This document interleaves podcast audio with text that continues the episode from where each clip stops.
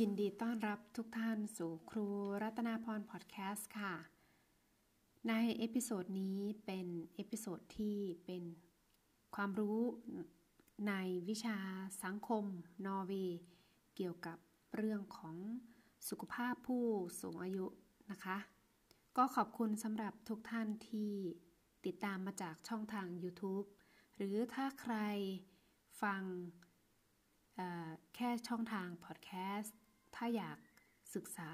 หรือว่าดูเนื้อหาเพิ่มเติมก็สามารถดู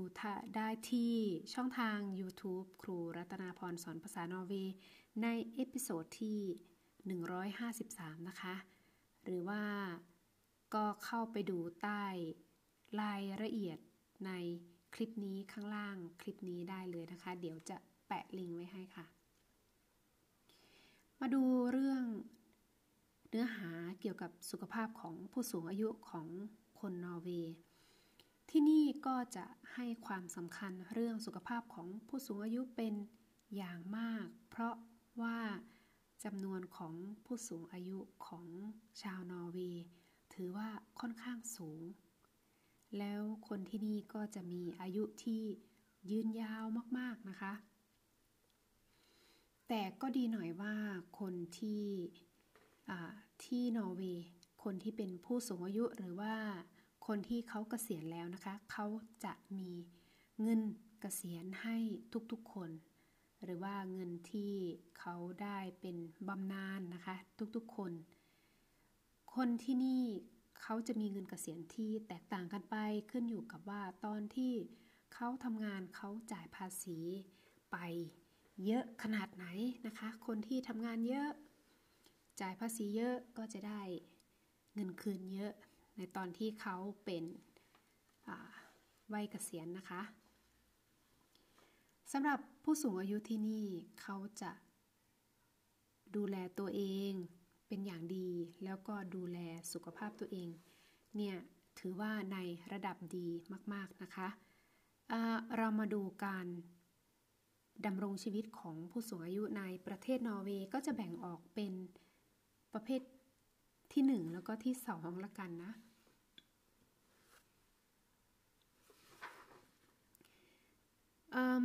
ประเภทที่หนึ่งก็คือ ในกลุ่มที่เป็นผู้สูงอายุที่มีสุขภาพแข็งแรงนะคะ กลุ่มเหล่านี้เขาจะพยายามที่จะดูแลตัวเองแล้วก็อยู่บ้านตัวเองให้นานที่สุด ดูแลตัวเองให้ได้ดีที่สุด มีหลายๆ คนที่ยังมีสุขภาพแข็งแรงอยู่ เขาก็ถ้าเกิดว่าเขามีเงินพอ มีเงินเกษียณเพียงพอที่จะไปอยู่ต่างประเทศ เขาก็อาจจะไปอยู่ประเทศที่อบอุ่น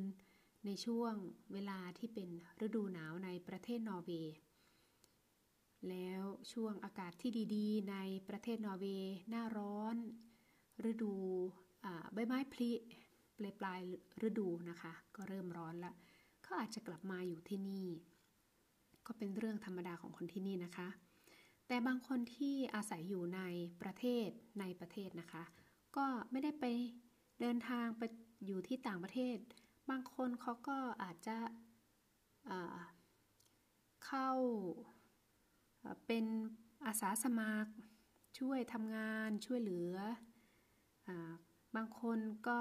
เข้ากลุ่ม อย่างเช่น กลุ่มเดินทาง เข้าป่าออกกำลังกายด้วยกัน กลุ่มที่ไปทำกิจกรรมที่โบสถ์ด้วยกันประมาณนี้นะคะ มาดูกลุ่มที่ถ้าสมมติว่าอายุเยอะมากๆ กลุ่มเหล่านี้ก็จะต้องได้รับการช่วยเหลือในกิจกรรมชีวิตประจำวันบ้างเป็นบางส่วน คนเหล่านี้ก็จะได้รับ เขาเรียกว่าพยาบาลดูแลที่บ้าน หรือบางคนก็ถ้าอยู่โดดเดียวเดียวได้เหงา ก็จะมีก็จะได้รับบริการที่เขาเรียกว่าเข้าศูนย์ ดูแลผู้สูงอายุในช่วงกลางวัน ก็จะไปทำกิจกรรมไปรับประทานอาหารช่วงกลางวันด้วยกันกับเพื่อนๆ ไปทำกิจกรรม แล้วก็มีเจ้าหน้าที่คอย ดูแลแล้วก็อำนวยความสะดวกสบายให้อยู่นะคะ แต่ก็จะมีส่วนหนึ่งนิดหน่อยที่ลูกหลานสามารถที่จะดูแลแล้วก็สามารถที่จะช่วยเหลือให้คนแก่เหล่านี้ให้ได้อยู่บ้านของตัวเองนะคะ แต่ก็ถือว่าเป็นเปอร์เซ็นต์ที่ค่อนข้างน้อยมาก ๆ เพราะว่าทุกคนที่นี่ก็ ต้องทำงานนะคะ ต้องทุกๆคนก็จะต้องทำงานเพื่อ เพื่ออนาคตของตัวเอง เช่น เพื่อเงินเกษียณนะคะของตัวเองในอนาคตด้วยนะทีนี้เรามาดูในส่วนที่สองนะคะในกรณีที่ผู้สูงอายุนั้นดูแลตัวเองไม่ได้ ไม่ได้มีสุขภาพที่แข็งแรง คนเหล่านี้ก็จะมีสิทธิ์ได้ ได้เข้าอยู่ในบ้านพักคนชรา ซึ่งบ้านพักคนชรา ก็จะเป็นบ้านพักที่เอื้ออำนวยความสะดวกสบายมีเจ้าหน้าที่ดูแลตลอด 24 ชั่วโมง มีพยาบาลดูแลเรื่องยา มีหมอมาตรวจสุขภาพทุกสัปดาห์ ถ้ามีปัญหาเรื่องสุขภาพก็จะมีคนดูแลตลอด 24 ชั่วโมง แล้วก็มีคนที่ดูแลเรื่องยาเรื่องอาหารให้ ทุกอย่างเลยนะคะ แม้กระทั่งเสื้อผ้านะก็บ้านพักคนชรานี่ก็ไม่ได้อยู่แบบฟรีเนาะผู้สูงอายุที่เข้าไปอยู่ในบ้านพักคนชราก็จะต้องแบ่งเงินที่เป็นเงินเกษียณของเขาเองบางส่วน จ่ายให้กับบ้านพักคนชรา ถ้าสมมติว่าใครมีเงินเกษียณน้อย เขาก็จ่ายในส่วนที่เขาจ่ายได้ อีก ส่วนที่เหลือก็จะเป็นรัฐบาลเป็นคนจ่ายให้นะคะ มาดูเรื่องปัญหาสุขภาพของผู้สูงอายุทั้งหลายเนาะเราพยายามไม่เรียกว่าคนแก่นะคะ เดี๋ยวขออนุญาตดื่มน้ำนะคะ พยายามเรียกว่าผู้สูงอายุละกันนะคะ มาดูปัญหาเรื่องสุขภาพ ที่นี่ก็จะมีปัญหาเรื่องสุขภาพคล้าย ๆ กับที่อื่นในโลกนี้นะคะ ก็สุขภาพร่างกายแน่นอนก็จะต้องมีความเสื่อมตามวัย สมรรถภาพทางร่างกายก็จะมีความเสื่อมค่ะด้อยประสิทธิภาพนะคะ คนที่นอร์เวย์ผู้สูงอายุนี่เขาบอกว่ามีประมาณเป็นแสนคนเลยนะคะหนึ่งแสนคนที่เป็นโรคซึมเศร้า เพราะว่าอาจจะต้องอยู่คนเดียว เผชิญกับความเหงาโดดเดี่ยวเดียวดาย อยู่ พักอยู่คนเดียวมากกว่า อันนี้ก็เลยทำให้ผู้สูงอายุที่นี่มีภาวะซึมเศร้า อันนี้ก็รวมไปถึงคนที่เขาพักอยู่บ้านคนชราด้วยนะคะ เพราะว่าการที่ไปพักบ้านคนชราก็ คนที่ดูแลก็อาจจะไม่ใช่ลูกหลานนะคะ เป็นเจ้าหน้าที่อะไรประมาณนี้นานๆทีอาจจะมีสมาชิกในครอบครัวลูกหลานเข้าไปเยี่ยมนะคะ หรือบางคนก็อยู่ไกลลูกหลาน ลูกหลานอยู่ไกลก็ การมาเยี่ยมเยียนก็คงจะห่างออก ก็ทำให้เกิดภาวะซึมเศร้าได้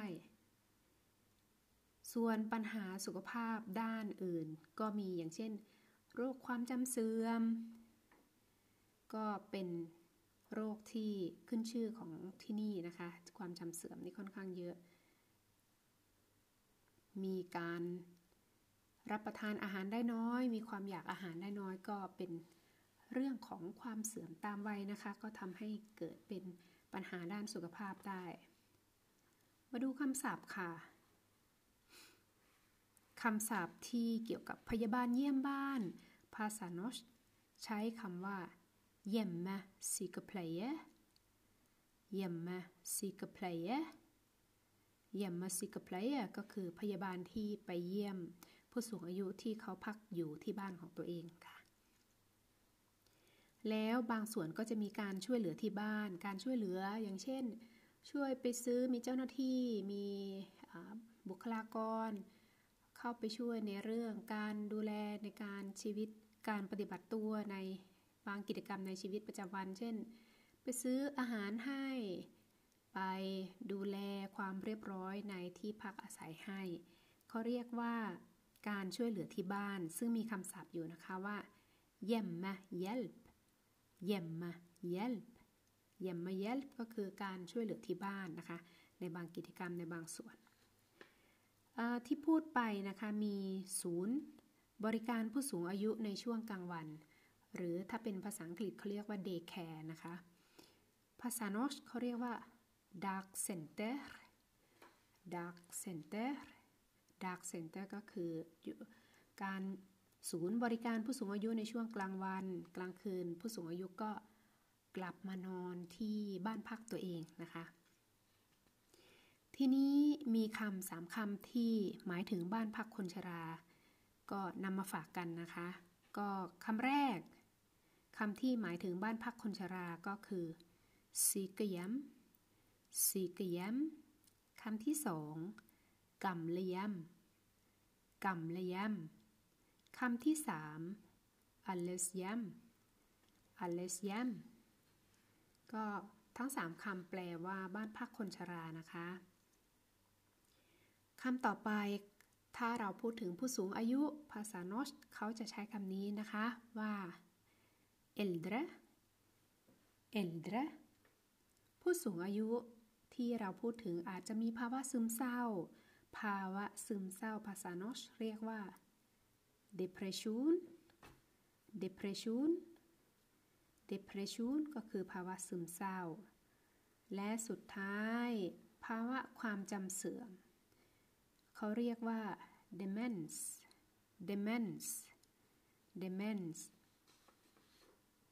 คือภาวะความจำเสื่อมซึ่งจะต้องได้รับการพิจารณา หรือว่าการวินิจฉัยโรคนะคะะมีแผ่นสุดท้ายค่ะ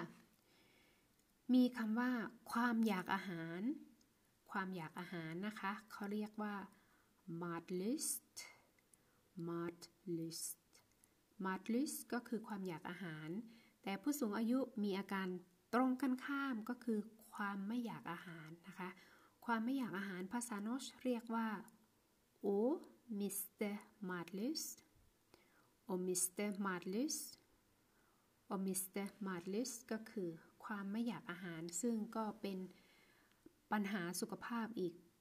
ปัญหาหนึ่งที่เกิดขึ้นกับผู้สูงอายุในประเทศนอร์เวย์ค่ะ